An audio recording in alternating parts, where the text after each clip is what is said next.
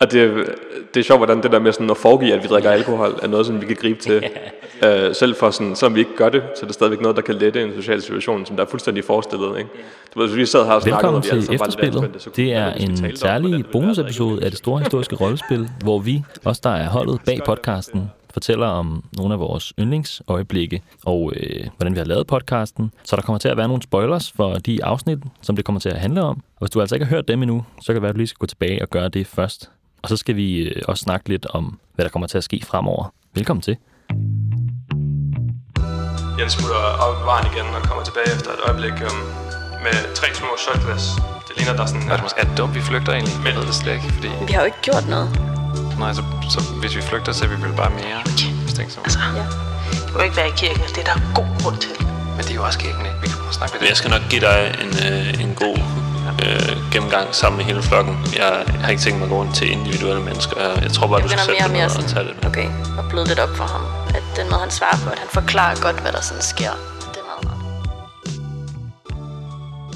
Og vi har øh, netop afsluttet vores første sæson her af serien, og øh, vi er meget, meget glade for den modtagelse, der har fået. Jeg hedder Anton Færk. Med mig her i studiet, der har vi øh, Malte Duholm og øh, Rikke Matti. Og vi har været i gang med det her projekt nu i et pænt stykke tid, og har øh, fået snakket ret meget om, hvad det egentlig er, det hele ligesom går ud på.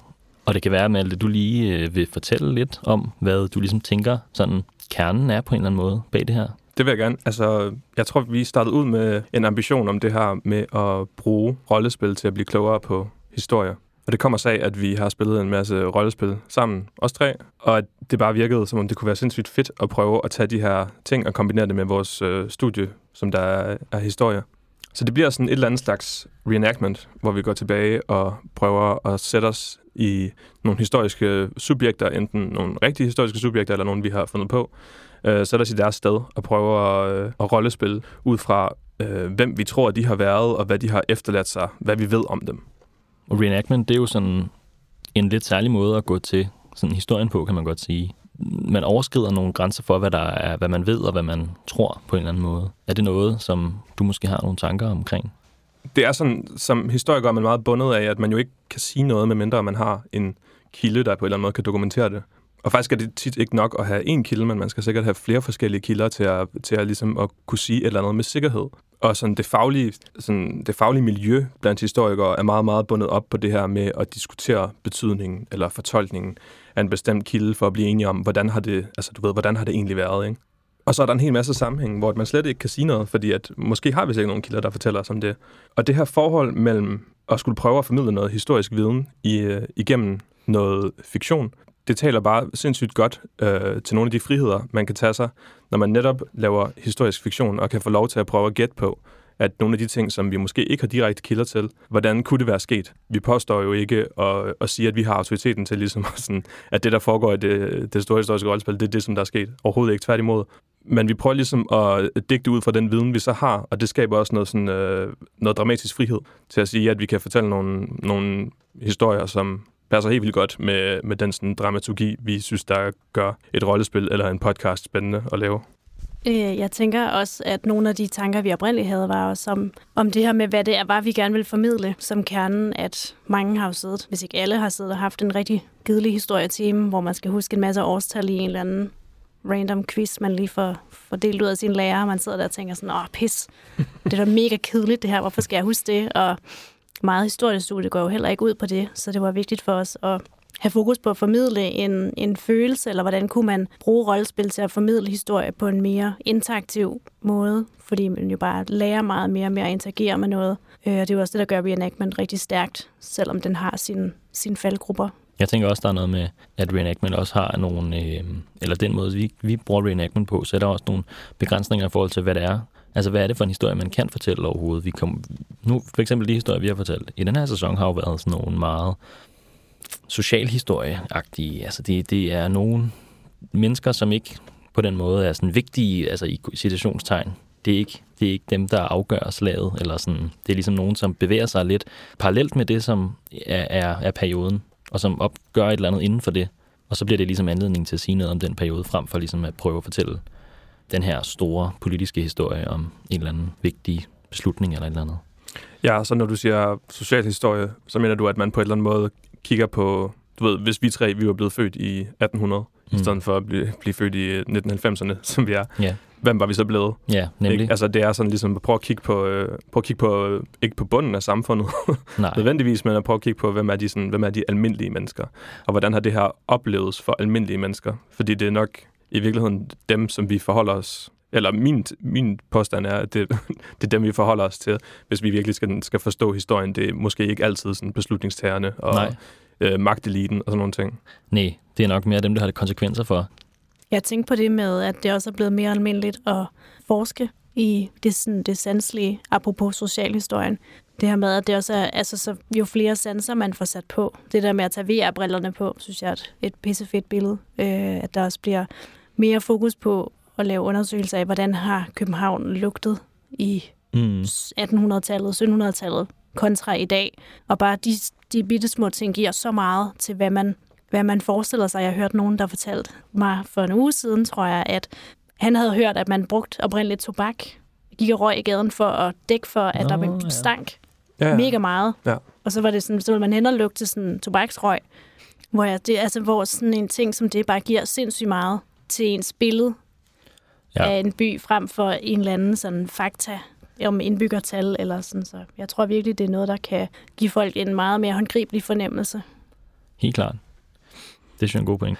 Men jeg tror, det er det, der gør de små historier, vi fortæller i det store historiske rollespil, vildt stærke, fordi de er enormt sanselige. Altså, de er fokuseret på, at man heller ikke som, altså vores spiller heller ikke kan, kan se noget, fordi mm-hmm. de bare skal fantasere. Så man bygger på en eller anden måde et, et sanseligt, fantastisk univers, som man færdes i, som passer rigtig godt, synes jeg, til de, de små personlige historier. Helt klart. Man er helt nede og tage mikrobeslutninger på et personligt niveau. Og det er ligesom den måde, man lærer noget om ved at skulle gøre det på en anden måde. Ja, Ja. Jens smutter op i varen igen og kommer tilbage efter et øjeblik um, med tre små shotglas. Det ligner, der sådan er mælk i dem. Bare. Um, eller det er sådan lidt sådan tynd, mælkefarvet væske, der er i. Uh, og som I ligesom får dem hver især, så kan jeg mærke, at de er varme. Um, skål. Det her, det var et eksempel fra det første afsnit. Det vi hørte, det er dig med at ligesom forklare, hvad sådan en her lille en mælkeshot, et glas varmt mælk, som du beskriver med snaps i. Um, altså, jeg tror, det er sjove ved det her mælkeshot, og jeg, havde, jeg, skal, altså, jeg skal gerne indrømme, jeg havde fuldstændig glemt det. Det var totalt en, øh, en fodnote i det her spil. Også fordi vi har lavet den her episode for ret lang tid siden, og, øh, og nu hvor det så er kommet ud, så det er bare noget, folk de virkelig har hæftet sig ved. Men jeg synes egentlig, det viser godt, hvad det er, vi lige har talt om, som er, at vi som historikere måske kan have sådan en tendens til at lukke os lidt inde i vores boble, og også når vi vælger, hvad er det, der er interessant, og hvad er det, der ikke er interessant at høre om fra et eller andet periode, øh, så vælger vi ud fra vores egne præferencer og vores egen smag omkring, hvad der er spændende og hvad der ikke er spændende. Men det her mælkeshot er sådan et eller andet, som, som jeg har følelsen af, at vores lyttere virkelig har kunne relatere sig til. Og det har været hooket for mange i episoden til at sige, at okay, men det her det foregår faktisk på et andet tidspunkt, eller her er der sådan et eller andet fuldstændig lavpraktisk direkte eksempel på, at vi ikke sidder i nutiden og spiller et rollespil, men vi faktisk prøver at komme tilbage til mm. en fjern fortid i 1930'erne. Det er ligesom, når man ser en gammel film, og de så sidder og ryger. Ja, Præcis. ja nemlig. Det har meget samme funktion. Jeg synes også, det er sjovt, at man, at man som lytter har tænkt, at det her mælkeshot er sådan lidt varmt måske. Men at spillerne har jo, altså inde i rollespillet har de jo tænkt, mm, et lækkert mælkeshot, det ved jeg udmærket godt være, og det kan jeg rigtig godt lide. Fuldstændig. Ja. Og det er også sjovt, hvordan den der, det er også sådan helt i starten af spillet, så der er sådan en lille smule sådan nervøs stemning, kan man også godt høre på optagelsen, ja. ikke? Det er sjovt, hvordan det der med sådan at foregive, at vi drikker alkohol, er noget, som vi kan gribe til. Øh, selv for sådan, som vi ikke gør det, så er det stadigvæk noget, der kan lette en social situation, som der er fuldstændig forestillet, ikke? Ja, Du ved, hvis vi sad her og snakkede, og vi alle sammen var lidt anspændte, så kunne, hvad nu, hvis vi talte om, hvordan det ville være at drikke et mælkeshot? ja det er rigtigt. det kan også godt være med til at, Ja, med til at, med til at løsne et eller andet op. det er skræmmende. Der er altid modstand mod forandring. Ikke? De her, de vil blive ved med, at vi skal gå og leve i de her dårlige vilkår. Og vi bliver nødt til at gøre, som Jens siger. Han ved, hvad der skal til. Og jeg tror, jeg tror på ham. Det er tid til forandring, Erik. Det er nye tider, vi lever i. Krigen er over. Og nu øh, skal Danmark også, nu skal Danmark også med den er her gang. Altså, det handler om det her med, med at påtage sig, i hvert fald forsøg. Altså, jeg, jeg, det, er jo, det er jo ekstremt ukonkret, det han siger.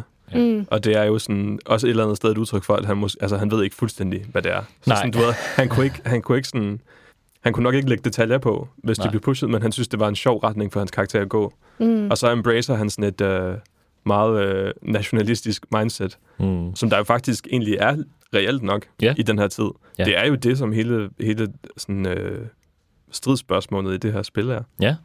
Måske er det godt, at han ikke ved præcis, hvad det, er, det drejer sig om. Fordi hvem ved, hvor, om han ville have vidst det? Altså konservativ ungdom på det tidspunkt. Mm. I deres øh, altså ridebukser og læderstøvler og, og de hejler. Ja. Sådan nogle ting. Altså. Og det her med, at Rune han overhovedet ikke sådan, kan jo sige særlig specifikt, hvad det, er, han, hvad det er, han egentlig prøver at få sagt her. Fordi han er ikke inde i de issues, den her demonstration handler om. Han er ikke inde i det, sådan, den, den store uenighed, der egentlig er. Nej. Han rækker bare efter et eller andet sådan nationalistisk, et eller andet sådan, ja, måske nok lidt småfascistisk tankegods, mm. som han har. Ja. Ja. Men hvad er det, der får ham, hvad er det, der, du ved, når han går hjem derfra, hvad er det så for nogle spørgsmål, han har efter spillet? Så håber vi jo, at han sådan tænker, okay, hvad var det egentlig, vi var til demonstration for? Eller Ja. sådan, altså, Ja. du ved, Og det var også en samtale, kan vi jo godt afsløre, der foregik i spillet, sådan som blev klippet lidt ud, og også lidt foregik lidt efter spillet. Men hvad øh, er så ligesom det sådan historiske efterspil for den her begivenhed? det, som der er så fantastisk ved Blågårdsplads, det er, at det er en kamp om sådan ligesom at tage det space, det sådan space, der er i byen. Og det gør de jo, eller sådan, det forsøger de jo at gøre, de, de konservative her i spillet, ved at holde en demonstration, der sådan starter på Blågårdsplads. Mm. Det er, en, det er en, altså sådan ret beset en kæmpe, kæmpe provokation. Ikke? Jo. Det, er ikke, det er ikke meget anderledes, end hvis Rasmus Paludan står og brænder koraner af på, øh, Nej, på, på Nørrebro i dag. nemlig. Og det er også, øh, jeg synes også, det er en god pointe, at, at det netop er, at det handler om den her politiske samtale-platform, som på det her tidspunkt var gaden, fordi man, det var ligesom før mange af de masse kommunikationsmedier, som vi har i dag.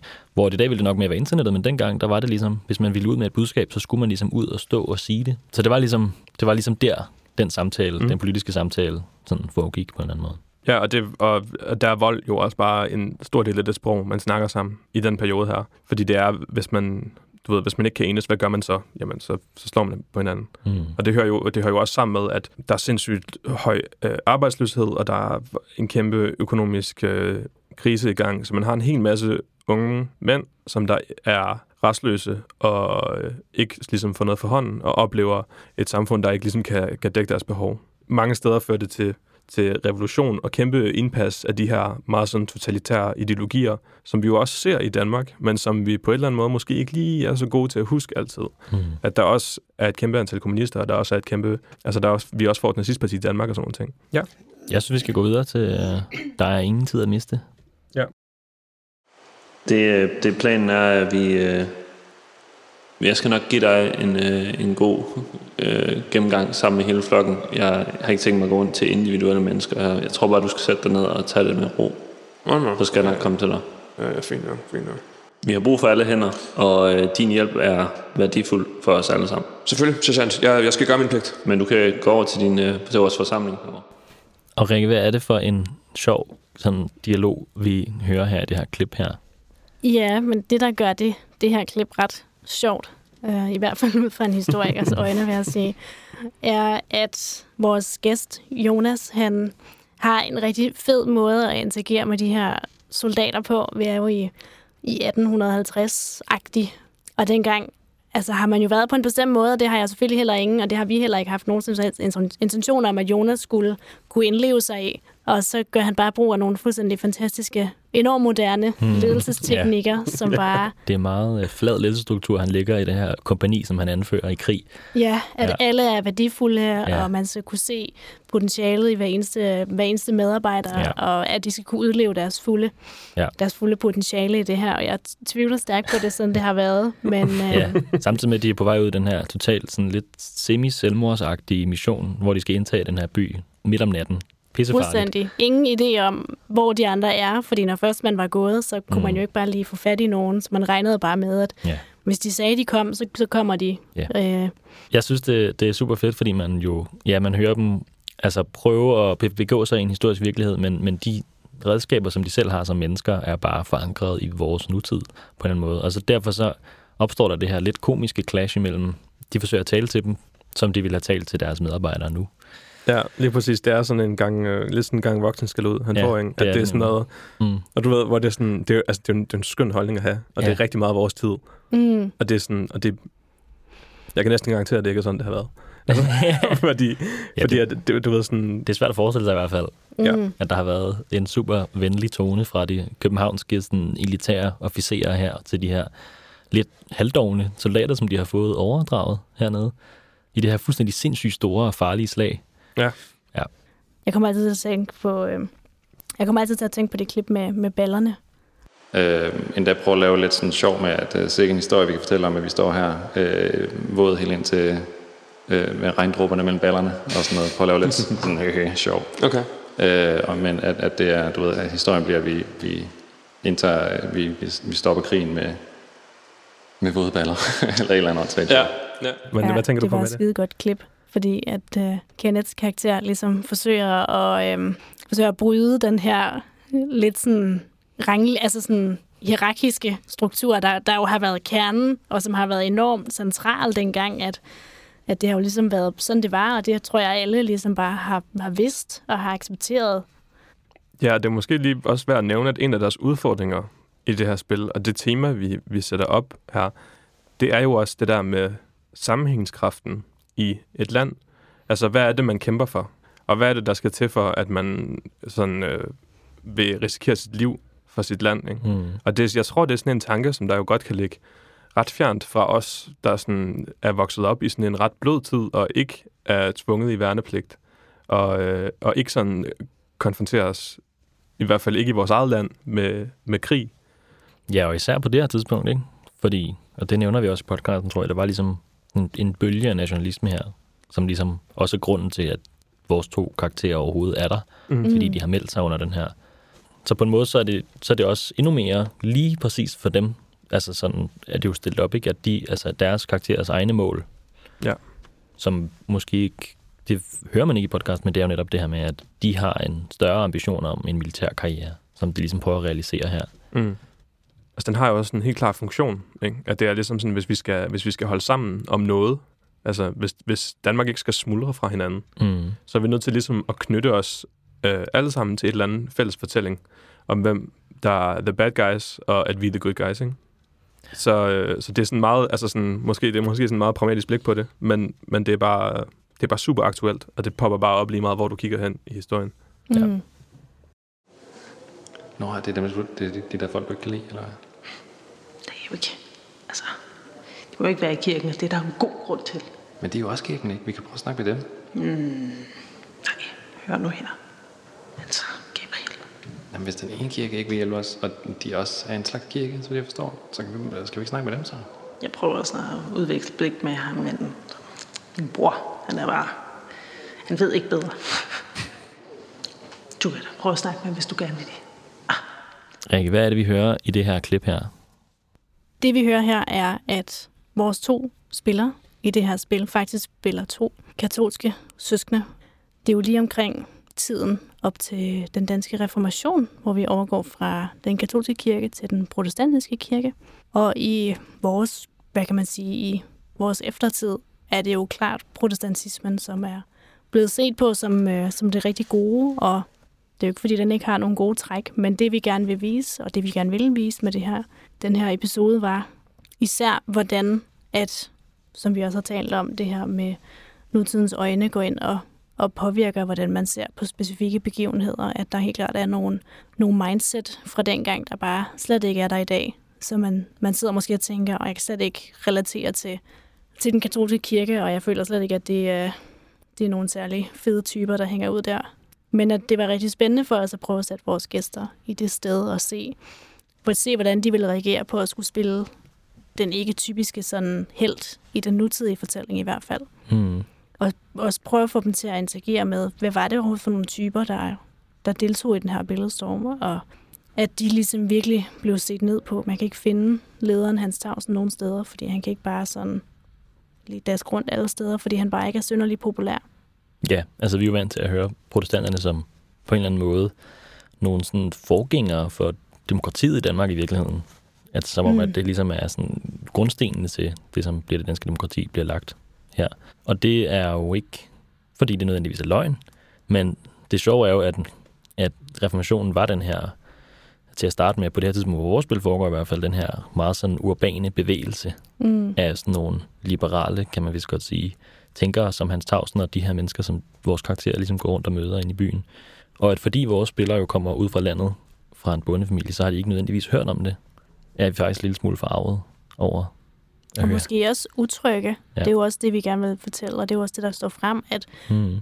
enhver forandring, som i eftertiden jo virker helt sådan, altså helt essentiel, kan jo også for mange af dem, der ikke har været centrale i det, være været enormt utryg, mm. eller ikke noget, man nødvendigvis har ønsket, men så er det jo, så er det jo blevet sådan af alle mulige årsager. Øh, og det er jo også det, det forsøger at vise, at de her karakterer jo er, måske er sådan lidt, altså det er jo altid sådan lidt tumult præget, når der sker sådan store omvæltninger.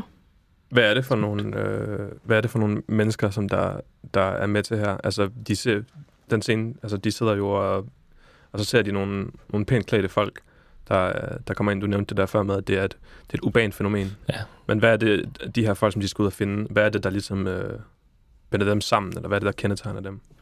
Jamen, alle dem, som deltager i den her billedstorm her, øh, ved vi også fra den kilde, som vi ligesom har baseret spillet på, er ligesom en del af sådan byens spidser, kan man godt sige. Det er borgmesteren for eksempel, og Hans Tausen, som er den her meget profilerede præst.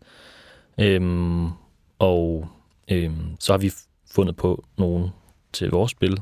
En del af den her reformatoriske tanke var jo også, at, at have en, en, en større sådan frihed på de mere, i de højere strukturelle lag i samfundet. Og det er jo noget, som appellerede rigtig meget til nogle af de her rige mennesker. Man skal, man skal jo forestille sig, at i middelaldersamfundet, der, øhm, der, var, det var, der var byen sådan lidt en, en rogue area på en eller anden måde, fordi det hverken hørt under kirken eller kongen eller øh, herremændene. Det var ligesom sin egen ting.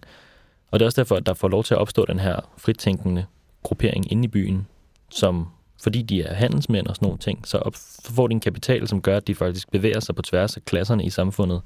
Og det er noget, som middelaldersamfundet ellers forsøger at modvirke rigtig meget. Hele, en stor del af pointen med middelaldersamfundet er at, at, at, at, at ligesom indskrænke social mobilitet så meget som overhovedet muligt, sådan, så man ikke kan bevæge sig videre. Man er ligesom født ind. Det er sådan lidt nærmest en form for kastesystem. Og det, som sker i byerne, er præcis det modsatte. Der kommer nogle mennesker, som er, fordi de bliver handlet og sådan nogle ting, tjener rigtig mange penge, og så pludselig bryder de her normer, og det er jo et stort problem for den landlige adel, som på det tidspunkt tæller altså langt størstedelen af landet. Der bor stort set alle mennesker. Mm. på landet af bønder. Ja, og af samme grund er det selvfølgelig derfor, jeg siger det her med, at det er en lille elite af mennesker i byerne, som starter den her reformatoriske tankegang. Fordi størstedelen af mennesker er, ligesom vores karakter, det er bønder, som ikke ved, hvad der sker inde i byerne, og faktisk synes, det er en lille smule skræmmende, hvis der kommer nogen, der begynder at pille ved det her sociale system, som er bygget op om den danske katolske kirke. Det er jo også, altså nu snakker vi om det der med et øh, samfunds øh, sådan, historie eller sammenhængskraft. Og man kan bare, og det er, det, altså jeg tror i virkeligheden, det kan være ret svært at forstå, hvor betydningsfuld det katolske tankegods og kirkens position i samfundet har været for middelaldermennesket. Men det, som jeg har hørt dig sige, det er, at, man, at, at de her byens spidser har haft god grund til at gå imod den katolske kirke. Så det, er, altså, der, er- det er nemlig det, der også er vigtigt at huske ved reformationen, det er, at øh, vi har jo alle sammen hørt om øh, Martin Luther og sådan noget, og vi har alle sammen nok vokset op mere eller mindre med en historie om, at reformationen det handlede om en spirituel Mm. omvæltning. Ja. Men der er også en anden ekstremt materiel side af den historie. Nemlig, som vi også fortæller om i podcasten, men som jo i bund og grund handler om, at det også er kongemagtens måde at rive sig løs fra pavens kontrol på. Ja. Og, og samtidig vinde en borgerkrig i Danmark. Helt sådan, helt lavpraktisk er der sådan nogle meget reelle politiske mål også at, må, at opnå, ud over den her spirituelle revolution. Og ja, vi har jo netop lige fejret 500 år for reformationen her i 2015. Mm. Og der er den blevet til en meget stærk fortælling mm. i Mm. det danske samfund, kan man godt sige. Ja. Fuldstændig. Det er noget af det, som der er spændende ved historie, og som der ligesom øh, gør, at historie bliver ved med at være relevant, det er, at tingene ændrer sig og forskubber sig over tid. Og de, øh, de sådan minder, vi har omkring, hvad ting betyder i vores fortid, de er sådan foranderlige, og de ændrer sig med tiden. Mm. Og jeg synes lige præcis, det der eksempel med reformationen er et klasse eksempel på lige ja. præcis det, hvordan man på 500 år kan, kan, kan spinde en, øh, Mm. en historie, øh, som der har en kæmpe, sådan, altså en kæmpe, kæmpe, kæmpe element af magtændring i samfundet. Kongen vinder så meget på reformationen, og øh, det, som vi øh, lærer, vores, øh, lærer vores børn i folkeskolen, det er, at det handlede om, øh, det handlede om noget spirituelt. Ikke? Det gjorde det også, Mm. men der er også andre sider af den sag. Ja, og i vores spil, der vinder de jo så spillet, fordi at de netop hjælper den katolske kirke rent faktisk med at bremse den her billedstorm. Præcis. Mm. Altså selve historien om den kilde, vi, vi, vi bruger til det, er jo også spændende. Altså, den er, det er sådan et gammelt dokument, man har fundet i en, i en kirke oppe i Skiby, som der har ligget gemt inde i en mur. Og så er det ligget der et par hundrede år, indtil man renoverer kirken, og så pludselig finder man det her stykke papir. Mm. Og så Som har, ikke engang er skrevet færdigt, fordi det slutter midt i en sætning. Ja. Hvis ikke jeg husker helt forkert. Ja. Lige præcis. Og vi har vist nok en anden kilde også, der ligesom kan dokumentere, at den her billedstorm er, er sket. Øh, men sådan de nærmere omstændigheder og, øh, og rigtig mange af de sådan konkrete forhold omkring det, som der er jo sådan noget, som jeg kan huske, vi virkelig sådan har stresset meget ud over. Det er sådan, mm-hmm. hvordan Mhm. fanden finder vi Mhm. ud af, hvad, hvad der sådan ligger omkring det her. Og det er her, hvor jeg virkelig synes, at uh, reenactment og fiktionsgrebene, de sådan kommer til sin ret, fordi at så tager vi noget, så tager vi noget ligesom dramatisk frihed, og så kan vi fortælle en historie, sådan som det kunne have været. Mm. Um, Jamen, Så er vi ved at være færdige her, tror jeg, med første episode af Efterspillet. Tusind tak, fordi I har lyttet med. Og hvis I gerne vil blive ved med at følge med i, hvad der sker her i det store historiske rollespil, så synes vi, at I skal gå ind og følge med på Instagram. Der er ikke ret mange endnu, men vi håber, vi bliver flere med tiden, og vi synes, det er mega fedt at lave det her. Og vi vil også gerne opfordre jer til at skrive til os, hvis I har nogle tanker eller nogle idéer til noget, I tænker, det kunne være sjovt at høre et rollespil om, eller et eller andet, øh, så tager vi det rigtig gerne op og svarer på det. Øh, måske svarer vi på det på Instagram, måske svarer vi på det i sådan et her slags efterspilsepisode en anden gang. Og så kan vi også godt allerede afsløre, at vi er i gang med at lave nogle nye episoder af det store historiske rollespil. Og det kan du høre mere om i episode 2 af efterspillet, som kommer lige straks.